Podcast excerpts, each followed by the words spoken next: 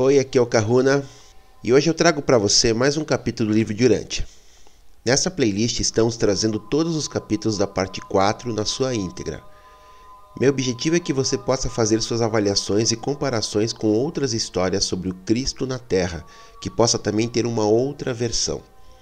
Lembrando que é um livro manipulado, assim como a Bíblia, e falo isso pelo fato de ter sido canalizado, não questionando nunca a boa fé dos médiuns canalizadores ou até da fundação que administra e que trouxe esse livro em 1950, mas questionando sempre os seres que trazem a informação, pois é sabido que existe censura e controle no mundo espiritual. Meu objetivo não é transformar você em um religioso ou mesmo em cristão. Meu objetivo é justamente reconectar você com seu tecido de consciência, trazer lembranças e memórias que possam te auxiliar na libertação dos implantes do cristianismo, de de Jeová, entre outros implantes. Sou terapeuta, atendo presencialmente aqui em Curitiba e à distância no mundo inteiro, e desenvolvi um método que, através da apometria, cura estelar, magia, reintegração psicoespiritual, entre outras técnicas associadas à minha ancestralidade e conexões, que me permitem conectar com seu tecido de consciência e com isso removemos implantes, holografias e tudo aquilo que está controlando você possibilitando que você possa assumir o controle dessa e das outras experiências, pois para mim o tempo não existe e esse trabalho é realizado nesse universo que é você. Se quiser saber mais sobre o meu trabalho, me chame no WhatsApp que está disponível na descrição do vídeo.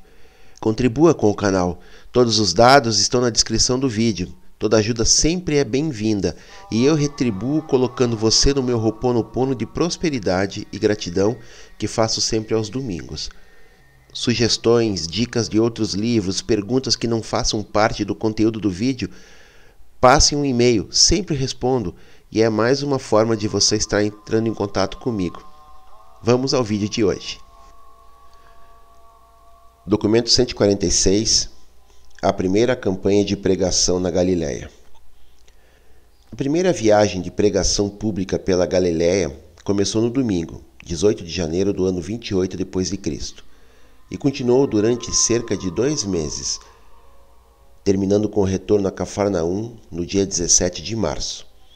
Nessa campanha, Jesus e os doze apóstolos, ajudados pelos antigos apóstolos de João, pregaram o Evangelho e batizaram os crentes em Rimon, Jotapata, Ramá, Zebulon, Iron, Giscala, Corazim, Madom, Caná, Naim e Endor. Nessas cidades permaneceram e ensinaram, enquanto, ao passar por muitas outras aldeias menores, eles proclamaram o Evangelho do Reino. Essa foi a primeira vez que Jesus permitiu aos seus seguidores pregar sem restrição. Nessa viagem, ele os advertiu em apenas três ocasiões. Aconselhou-os a permanecerem afastados de Nazaré e a ser discretos quando passassem por Cafarnaum e por Tiberíades. Foi uma fonte de grande satisfação para os apóstolos sentirem, afinal, que tinham liberdade para pregar e ensinar sem restrição e todos se lançaram à obra de pregar o Evangelho, ministrando aos doentes e batizando os crentes com grande seriedade e muita alegria. Pregando em Rimon. A pequena cidade de Rimon dedicou-se certa vez à adoração de um deus babilônico do ar, Ramã. Muitos dos primeiros ensinamentos babilônicos e do zoroastrismo eram ainda abraçados pelas crenças dos rimonitanos. Por isso, Jesus e os 24 devotaram grande parte do seu tempo à tarefa de deixar evidente a diferença entre essas crenças mais antigas e o novo Evangelho do Reino. Ali, Pedro fez um dos grandes sermões da sua carreira inicial sobre a Arão e o bezerro de ouro. Embora muitos dos cidadãos de Rimon hajam se tornado crentes dos ensinamentos de Jesus, eles causaram grandes problemas para os seus irmãos em anos posteriores. É difícil, no curto tempo de uma única vida, converter adoradores da natureza à plena comunhão da adoração de um ideal espiritual. Muitas das melhores ideias sobre a luz e as trevas, o bem e o mal, o tempo e a eternidade vindas dos babilônicos e dos persas, foram incorporadas mais tarde às doutrinas do chamado cristianismo, e essa inclusão tornou os ensinamentos cristãos mais imediatamente aceitáveis aos povos do Oriente Próximo. De modo semelhante, a inclusão de muitas das teorias de Platão sobre o espírito ideal ou sobre os arquétipos invisíveis de todas as coisas visíveis e materiais, mais tarde adaptadas por Filo para a teologia dos hebreus, fez com que os ensinamentos cristãos de Paulo passassem a ser mais facilmente aceitos pelos gregos ocidentais.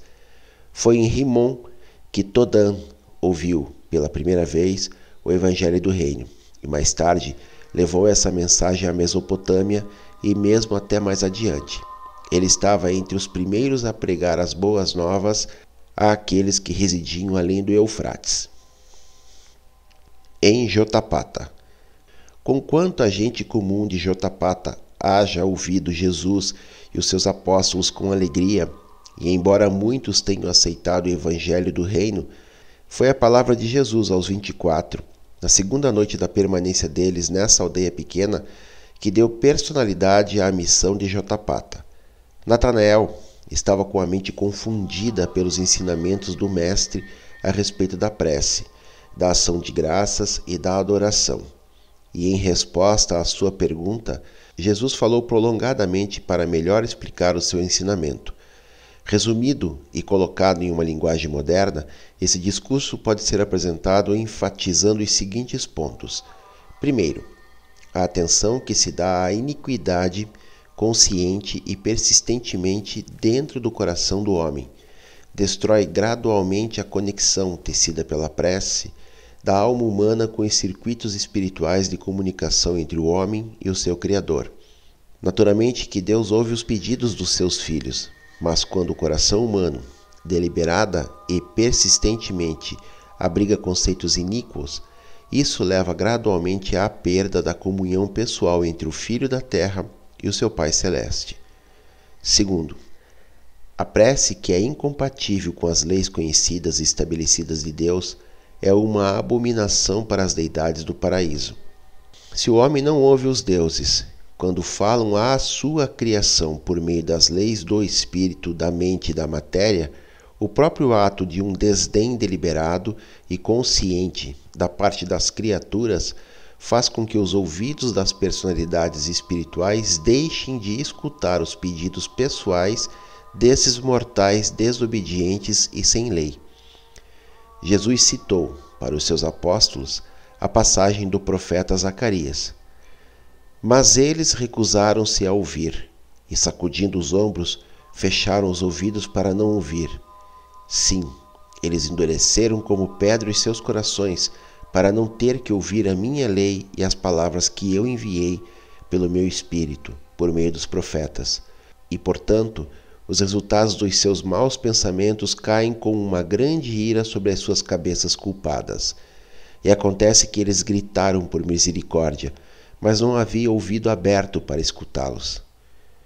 E então Jesus citou o provérbio do homem sábio que disse: Aquele que ensurdece o seu ouvido para não ouvir a lei divina, até mesmo a sua prece será uma abominação. Terceiro, ao abrir o lado humano do canal de comunicação entre Deus e o homem, os mortais imediatamente disponibilizam o fluxo sempre constante da ministração divina às criaturas dos mundos. Quando o homem ouve o Espírito de Deus falar dentro do coração humano, inerente a essa experiência está o fato de que Deus simultaneamente ouve a prece desse homem. O próprio perdão do pecado opera desse mesmo modo inequívoco. O Pai no céu já vos perdoou antes mesmo de ter dispensado em pedir o perdão a Ele mas esse perdão só se torna disponível à vossa experiência religiosa pessoal no momento em que vós perdoardes aos vossos semelhantes. O perdão de Deus não está de fato condicionado ao perdão que dais aos vossos semelhantes, mas é condicionado precisamente assim na experiência. Tal fato, da sincronia entre o perdão divino e o humano, foi, desse modo, reconhecido e incluído na prece que Jesus ensinou aos apóstolos. Quarto, há uma lei básica de justiça no universo da qual a misericórdia é impotente para se desviar. Não é possível a uma criatura completamente egoísta dos reinos do tempo e do espaço receber as glórias não egoístas do paraíso. Nem mesmo o amor infinito de Deus pode forçar a salvação da sobrevivência eterna de qualquer criatura mortal que escolhe não sobreviver. A misericórdia é concedida com uma grande amplidão, mas afinal há mandados de justiça que nem o amor, combinado com a misericórdia, pode efetivamente abrogar. E novamente Jesus citou as Escrituras dos Hebreus: Eu chamei e vós vos recusastes a ouvir. Eu estendi a minha mão, mas nenhum homem deu atenção. Vós reduzistes a nada todos os meus conselhos e rejeitastes minha censura, e por causa dessa atitude rebelde, torna-se inevitável me chamardes sem receber uma resposta.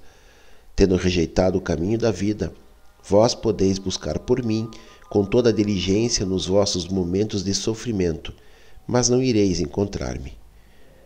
Quinto, aqueles que querem receber misericórdia devem demonstrar ter misericórdia. Não julgueis para não ser julgados. Com o mesmo espírito que julgardes os outros, também sereis julgados. A misericórdia não abole totalmente a justiça do universo. Ao final, a verdade seguinte ficará demonstrada. Aquele que fecha os ouvidos ao grito do pobre, também ele algum dia clamará por ajuda e ninguém o ouvirá.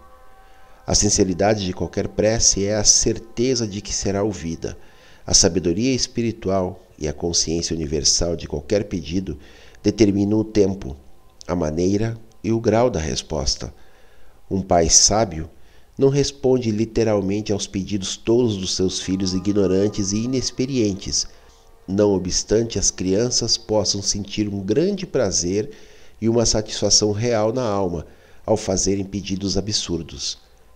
Sexto, quando vos tornardes inteiramente dedicados a fazer a vontade do Pai no céu, a resposta a todos os vossos pedidos será concedida, porque as vossas preces estarão de pleno acordo com a vontade do Pai, e a vontade do Pai manifesta-se sempre em todo o seu vasto universo aquilo que o verdadeiro filho deseja e que é da vontade do Pai infinito é. Uma prece feita desse modo não pode permanecer sem resposta, e possivelmente nenhuma outra espécie de pedido pode ser atendida integralmente. Sétimo, o apelo do justo é o ato de fé do Filho de Deus, que abre a porta das reservas de bondade, verdade e misericórdia do Pai e essas boas dádivas têm, há muito, estado à espera da aproximação do Filho para que ele aproprie-se pessoalmente delas. A prece não muda a atitude divina para com o homem, mas muda a atitude do homem para com o imutável Pai. É o motivo da prece o que dá a ela o direito de acesso ao ouvido divino. Não é a posição social, econômica ou religiosa exterior daquele que faz a prece. Oitavo, a prece não deve ser empregada para evitar as demoras no tempo, nem para transcender as limitações do espaço. A prece não é algo como uma técnica destinada ao engrandecimento do eu, nem deve ser feita para conseguir vantagens injustas sobre o semelhante. Uma alma totalmente egoísta é incapaz de fazer uma prece no sentido verdadeiro da palavra. Disse Jesus que o vosso deleite supremo exista segundo o caráter de Deus, e Ele certamente vos concederá os desejos sinceros do vosso coração. Comprometais o vosso caminho com o Senhor, confiai nele, e Ele agirá, pois o Senhor ouve o apelo do necessitado, e Ele considerará a prece dos desamparados. Nono, eu vim do Pai e, portanto, se vós alguma vez estiverdes sem saber o que pedir ao Pai, pedi em meu nome, e eu apresentarei o vosso pedido, de acordo com as vossas reais necessidades e desejos e de acordo com a vontade do meu Pai. Protegei-vos contra o grande perigo de tornar-vos autocentrados nas vossas preces. Evitai orar demasiadamente para vós próprios. Orai mais para o progresso espiritual dos vossos semelhantes.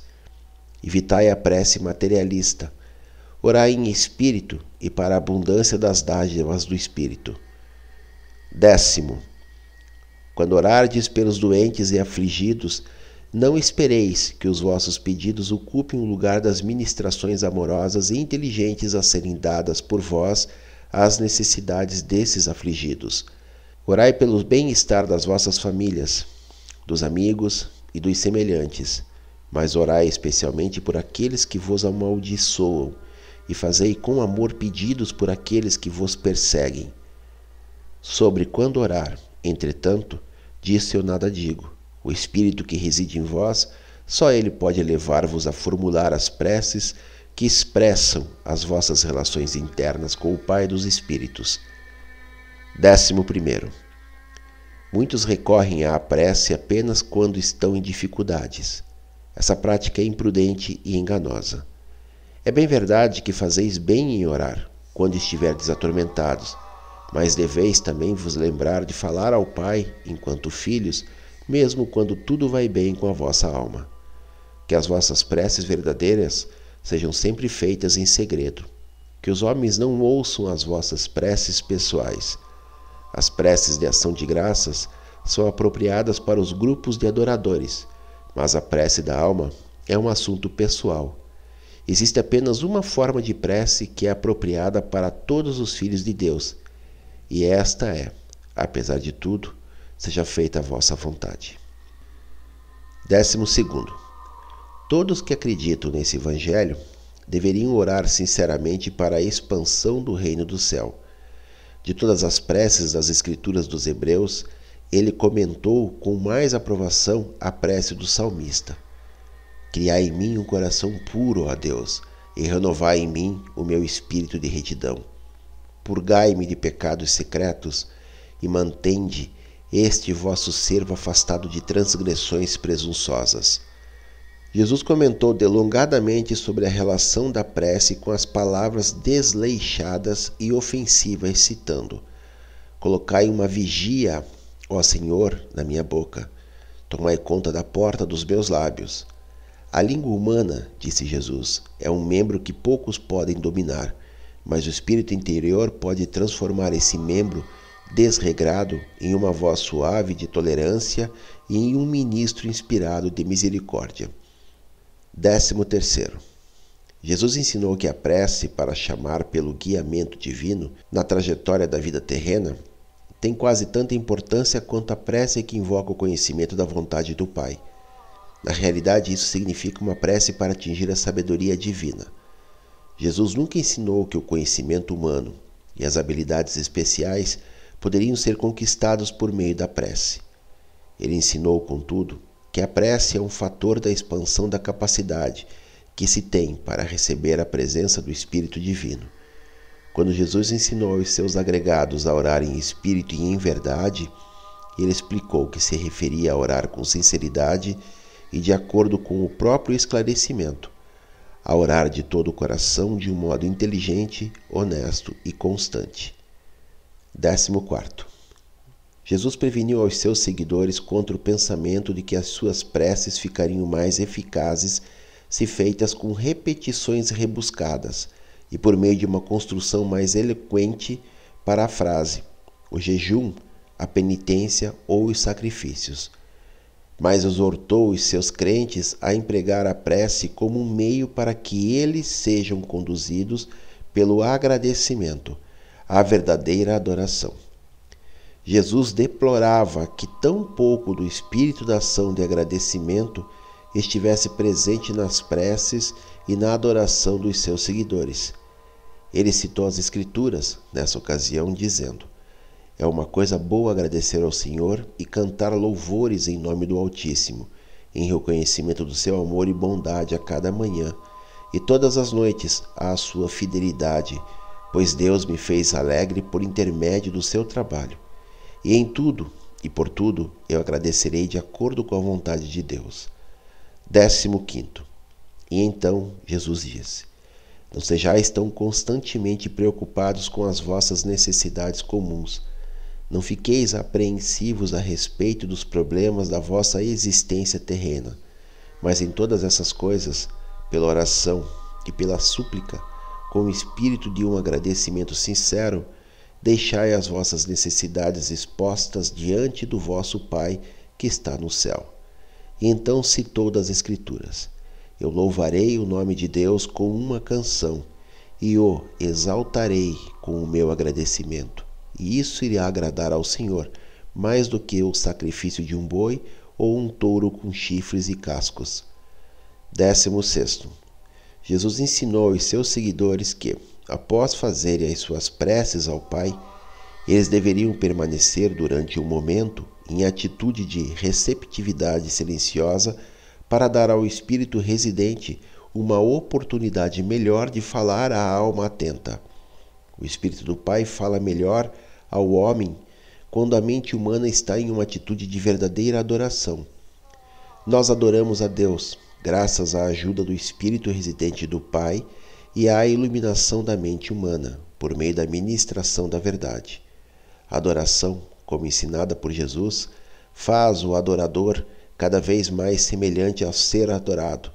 A adoração é uma experiência de transformação por meio da qual o finito aproxima-se gradualmente para alcançar em ultimidade a presença do infinito. E Jesus falou aos seus apóstolos de muitas outras verdades sobre a comunhão do homem com Deus, mas não foram muitos os que puderam compreender plenamente o seu ensinamento a parada em Ramá.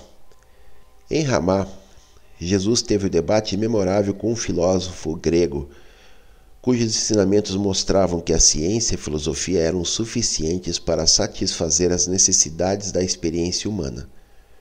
Com paciência e compaixão, Jesus ouviu esse educador grego reconhecer a verdade de muitas coisas que ele dissera. Mas Jesus apontou quando o filósofo terminou na sua argumentação sobre a existência humana que ele havia deixado de explicar de onde, para onde e o porquê. E acrescentou: Onde vós terminais é que nós começamos. A religião é uma revelação à alma do homem, que lida com as realidades espirituais que a mente em si não poderia jamais descobrir nem sondar integralmente.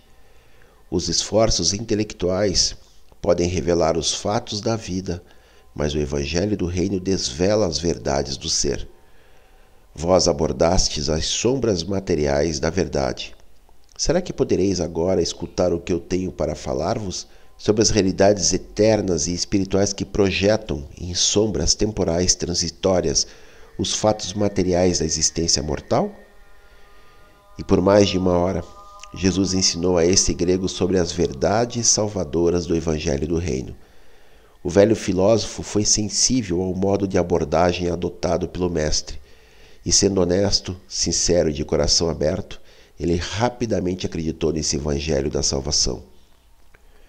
Os apóstolos ficaram um pouco desconcertados com o modo franco segundo o qual Jesus aqueceu quanto a muitas das proposições do grego. Mas Jesus disse a eles, depois, em particular: Meus filhos, não vos admireis que eu tenha sido tolerante com a filosofia do grego. A certeza interior verdadeira e genuína não teme, nem um pouco, uma análise exterior. A verdade também não se ressente de nenhuma crítica honesta. Vós não deveríeis nunca esquecer-vos de que a intolerância é uma máscara a encobrir as dúvidas secretas alimentadas quanto à verdade da própria crença. Nenhum homem é perturbado, em momento algum, pela atitude do seu semelhante, quando tem uma confiança perfeita na verdade daquilo em que acredita de todo o coração. A coragem e a confiança daqueles que têm uma honestidade a toda a prova quanto às coisas que professam acreditar. Os homens sinceros são destemidos, quanto ao exame crítico das suas verdadeiras convicções e dos seus ideais nobres. Na segunda noite em Ramá, Tomé fez a Jesus esta pergunta: Mestre, como um novo crente dos seus ensinamentos pode saber realmente e sentir-se seguro sobre a verdade sobre essas boas novas do reino. E Jesus disse a Tomé: Tua certeza de haveres entrado na família do reino do Pai e de que sobreviverás eternamente junto com os filhos do reino é totalmente uma questão de experiência pessoal, de fé na palavra verdadeira. A segurança espiritual corresponde à tua experiência religiosa, pessoal, com as realidades eternas da verdade divina, a qual, por outro lado, se equivale ao entendimento inteligente que tens das realidades da verdade, somado à tua fé espiritual e diminuído das tuas dúvidas sinceras. O filho é naturalmente dotado com a vida do Pai. Tendo sido dotados com o Espírito vivo do Pai, vós sois, portanto, filhos de Deus. Sobrevivereis depois da vossa vida no mundo material da carne, porque estáis identificados com o Espírito vivo do Pai, a dádiva da vida eterna. Muitos de fato tinham esta vida antes de eu ter vindo do Pai, e muitos mais têm recebido este Espírito porque eles acreditaram na minha palavra mas eu declaro que, quando eu voltar ao Pai, ele enviará o seu Espírito aos corações de todos os homens. Ainda que não possais observar o Espírito Divino trabalhando nas vossas mentes, há um método prático para descobrir o nível até o qual conseguistes manter o controle dos poderes da vossa alma sob o ensinamento e o guiamento desse Espírito interior residente do Pai Celeste. É a medida do amor pelo vosso semelhante. Esse Espírito do Pai compartilha do amor do Pai e é a proporção que domina o homem.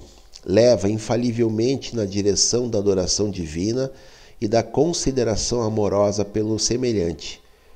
Acreditastes inicialmente que sois filhos de Deus, porque o meu ensinamento tornou-vos mais conscientes da condução interna da presença residente do Pai.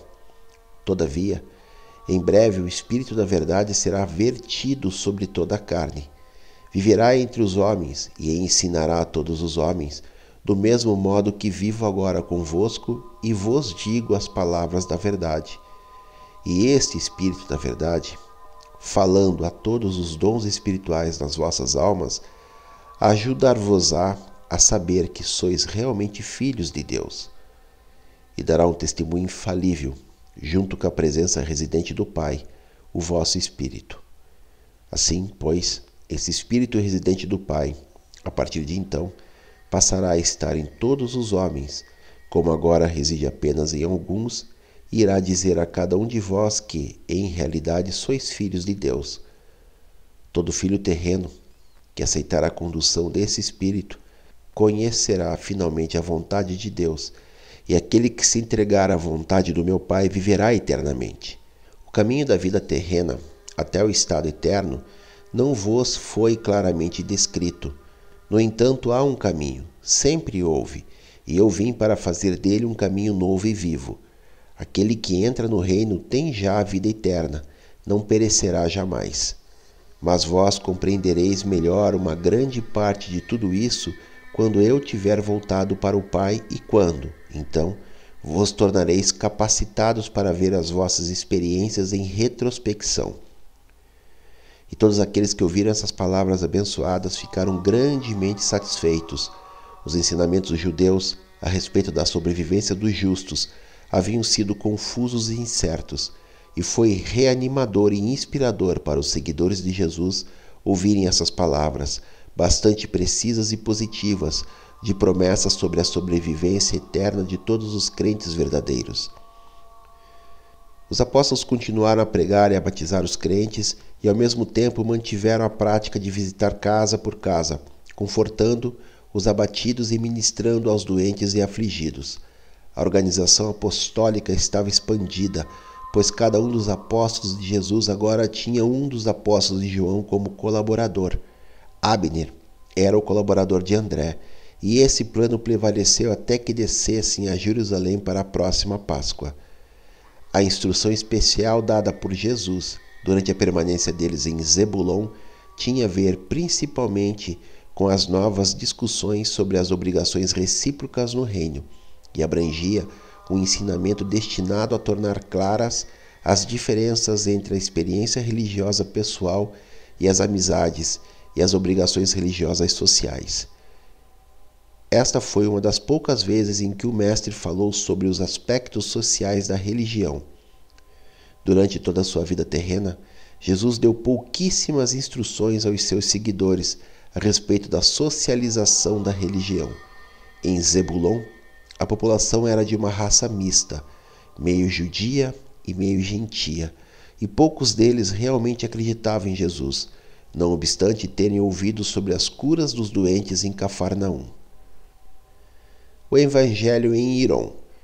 Em Irom, como em muitas das aldeias menores da Galiléia e da Judéia, havia uma sinagoga, e durante os tempos iniciais das ministrações de Jesus, era costume que ele falasse nessas sinagogas no dia de sábado. Algumas vezes ele falara no serviço da manhã, e Pedro, ou um dos outros apóstolos, pregava na reunião da tarde. Jesus e os apóstolos frequentemente também ensinavam e pregavam em assembleias noturnas durante a semana na sinagoga. Embora os líderes religiosos de Jerusalém cada vez mais se opusessem a Jesus, eles não exerciam nenhum controle direto sobre as sinagogas de fora dessa cidade. Não foi senão mais tarde, durante a ministração pública de Jesus, que foram capazes de criar, de um modo tão abrangente, um tal sentimento contra ele a ponto de provocar o fechamento quase universal das sinagogas aos seus ensinamentos. Nessa época, todas as sinagogas da Galiléia e da Judéia ainda estavam abertas para ele. Iron era o local de muitas minas importantes para a época, e já que Jesus nunca havia participado da vida dos mineiros, ele passou a maior parte do seu tempo nas minas, durante sua permanência em Iron. Enquanto os apóstolos visitavam as casas e pregavam nas praças públicas, Jesus labutava nas minas com esses trabalhadores subterrâneos. A fama das curas de Jesus havia se espalhado até essa aldeia remota, e muitos doentes e aflitos buscaram ajuda pelas suas mãos, e vários deles foram grandemente beneficiados pela sua ministração de cura. Mas, em nenhum desses casos, o Mestre efetuou um chamado milagre de cura, exceto no caso da lepra. No final da tarde do terceiro dia em Iron, quando Jesus retornava das minas e dirigia-se ao seu alojamento, por acaso passou em uma estreita rua lateral. Ao aproximar-se da cabana esquálida de um certo leproso, o homem afligido, tendo ouvido sobre a fama das suas curas, teve a coragem de abordá-lo. Quando ele passou pela sua porta e, ajoelhado diante dele, foi dizendo: Senhor, se apenas quisesses, tu poderias limpar-me. Ouvi a mensagem dos teus instrutores e gostaria de entrar no reino, se eu pudesse ser purificado. E o leproso falou desse modo porque, entre os judeus, os leprosos haviam sido proibidos até mesmo de frequentar a sinagoga ou aderir à adoração pública.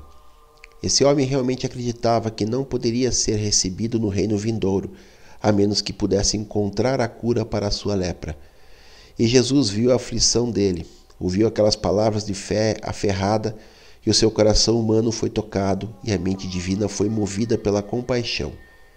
E, quando Jesus pousou seus olhos sobre ele, o homem caiu com o rosto no chão em adoração.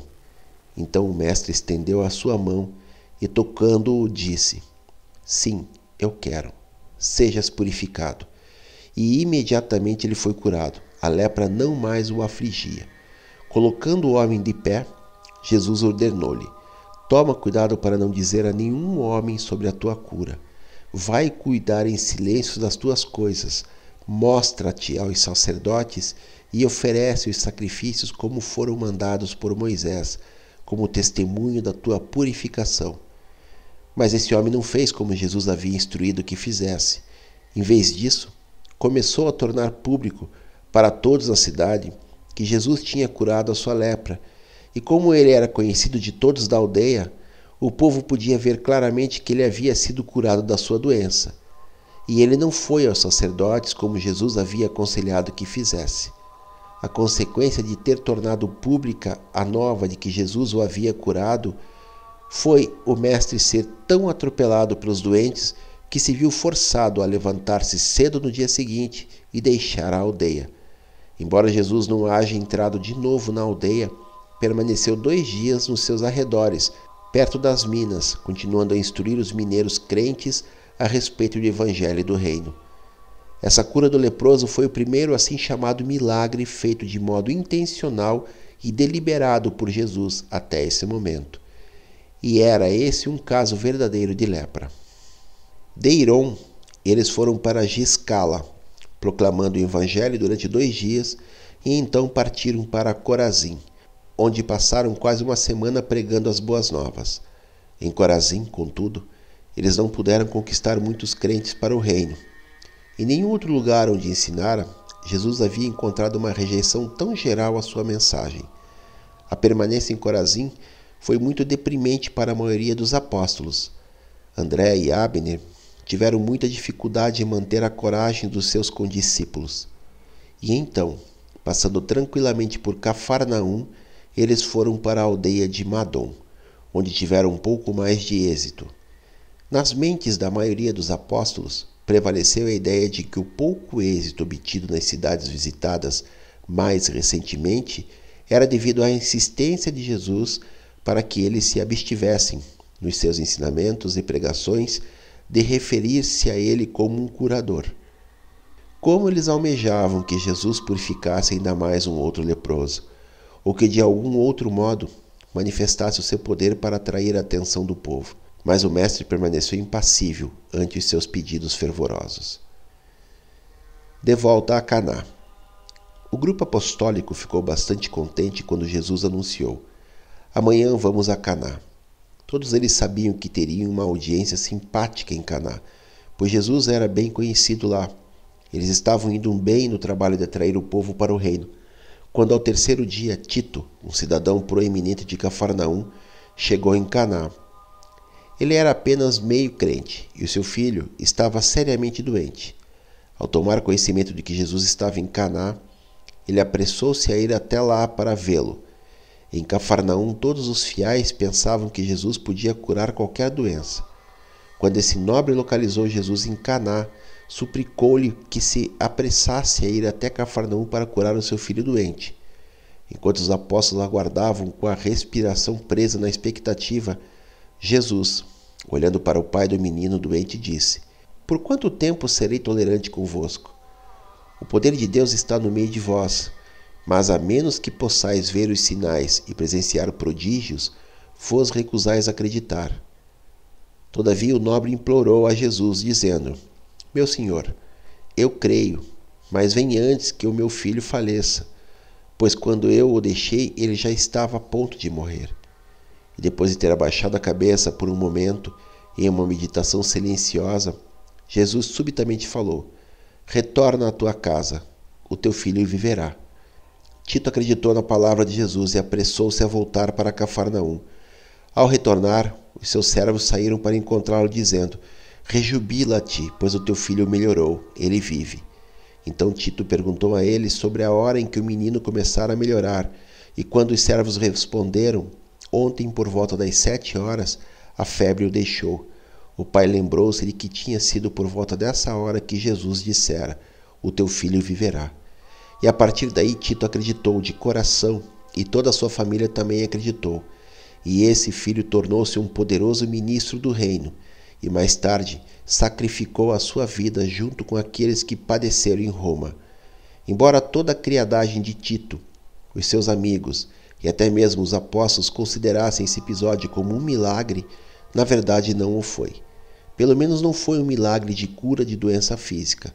Foi apenas um caso de pré-ciência a respeito do curso da lei natural, exatamente aquele conhecimento ao qual Jesus frequentemente recorreu depois do seu batismo.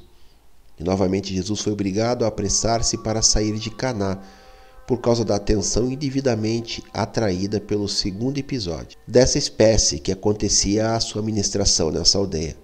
Os habitantes da aldeia lembraram-se da água e do vinho, e agora que se supunha que ele havia curado o filho do nobre, a uma distância tão grande, vinham até ele, não apenas trazendo os doentes e aflitos, mas também enviando mensageiros com a solicitação de que ele curasse sofredores à distância e quando Jesus percebeu que toda a região estava mobilizada, ele disse: Vamos para Naim.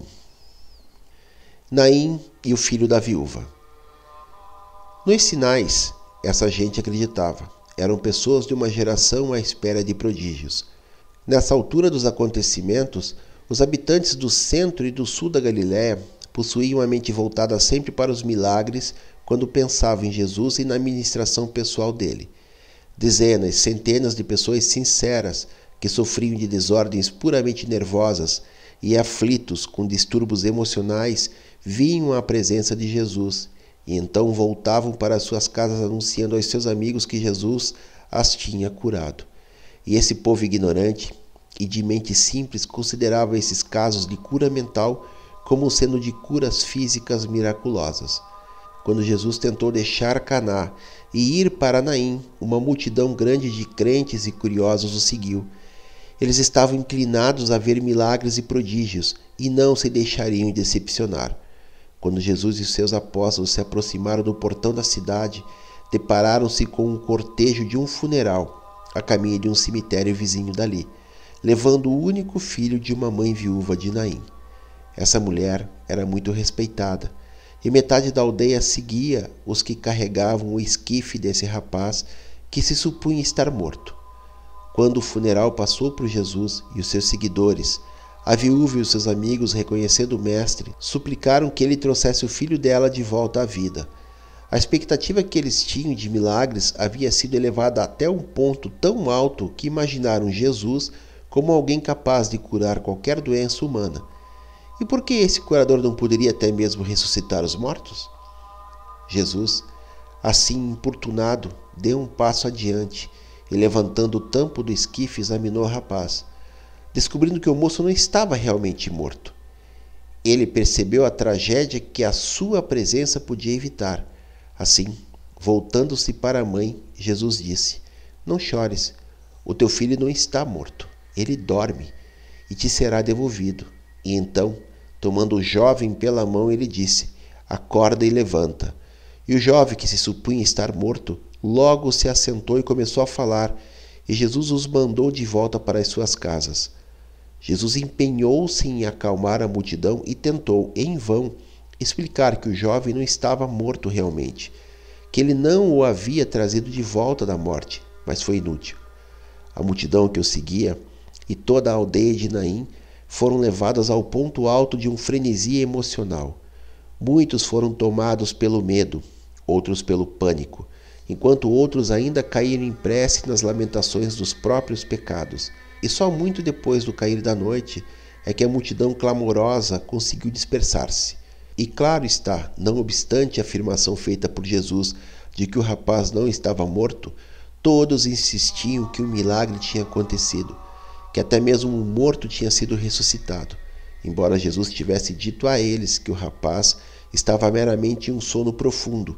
Eles justificaram-se, dizendo ser este o seu modo de falar chamando atenção para o fato de que Jesus, sempre na sua grande modéstia, tentava esconder os próprios milagres.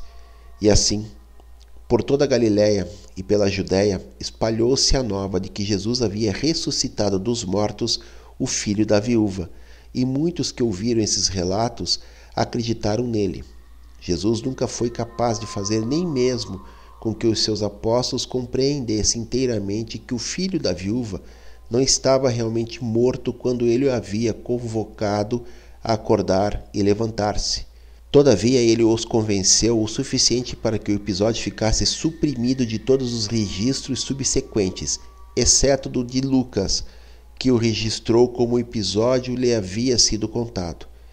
E de novo, Jesus foi tão assediado como médico que partiu bem cedo no dia seguinte para Endor. Em Endor. Em Endor, Jesus escapou, por uns poucos dias, do clamor das multidões em busca de curas físicas. Durante a permanência deles nesse lugar, o Mestre narrou novamente, para instruir os apóstolos, a história do rei Saul e da bruxa de Endor. Jesus explicou claramente aos seus apóstolos que os seres intermediários extraviados e rebeldes que tantas vezes haviam personificado os supostos espíritos dos mortos seriam em breve colocados sob controle de tal modo que não mais pudessem fazer essas coisas estranhas. Ele disse aos seus seguidores que, depois que ele voltasse para o Pai, e depois que o Pai e ele tivessem invertido o espírito deles sobre toda a carne, esses seres semi-espirituais, os considerados espíritos impuros, não mais poderiam possuir os mortais de inteligência mais débil ou de mente perversa. Jesus explicou ainda aos seus apóstolos que o espírito dos seres humanos já mortos não retornam ao mundo da sua origem para comunicar-se com os seus semelhantes vivos.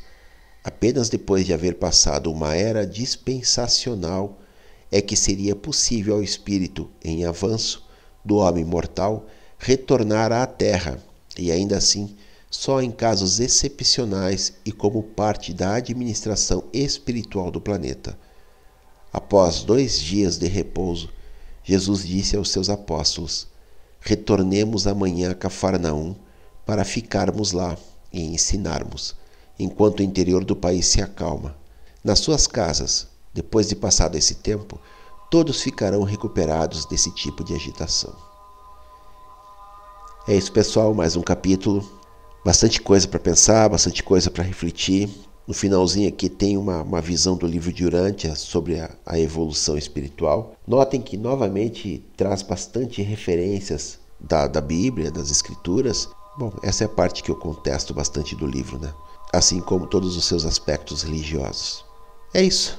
Compartilhem o canal, compartilhem o vídeo, indiquem amigos, façam seus comentários, deixem um like, se inscrevam. Mahalo no Iloa.